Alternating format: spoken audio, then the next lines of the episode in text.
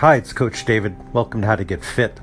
In 1988, I was on stage getting an award. I was the University of Toronto's New College Male Athlete of the Year with letters in hockey, soccer, water polo, and football. Unfortunately, that year I got a fifth letter, and that was a D in calculus. And my dream of becoming a doctor was derailed. I was going to have to take a few more years of school before applying to med school. Luckily, I took a year off and it completely changed my life. I realized I didn't want to become a doctor.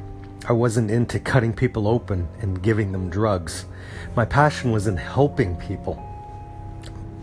If I had not got that D in calculus, my life would have been completely different. My question to you today is what's frustrating you with your health and fitness? Uh, do you complete the same patterns over and over again? Do you get stuck? What's bugging you? Reach out to me. Let me help you. Let me share some ideas, books, resources, or some techniques and strategies with you. Have an amazing day. I appreciate you. Look forward to chatting with you.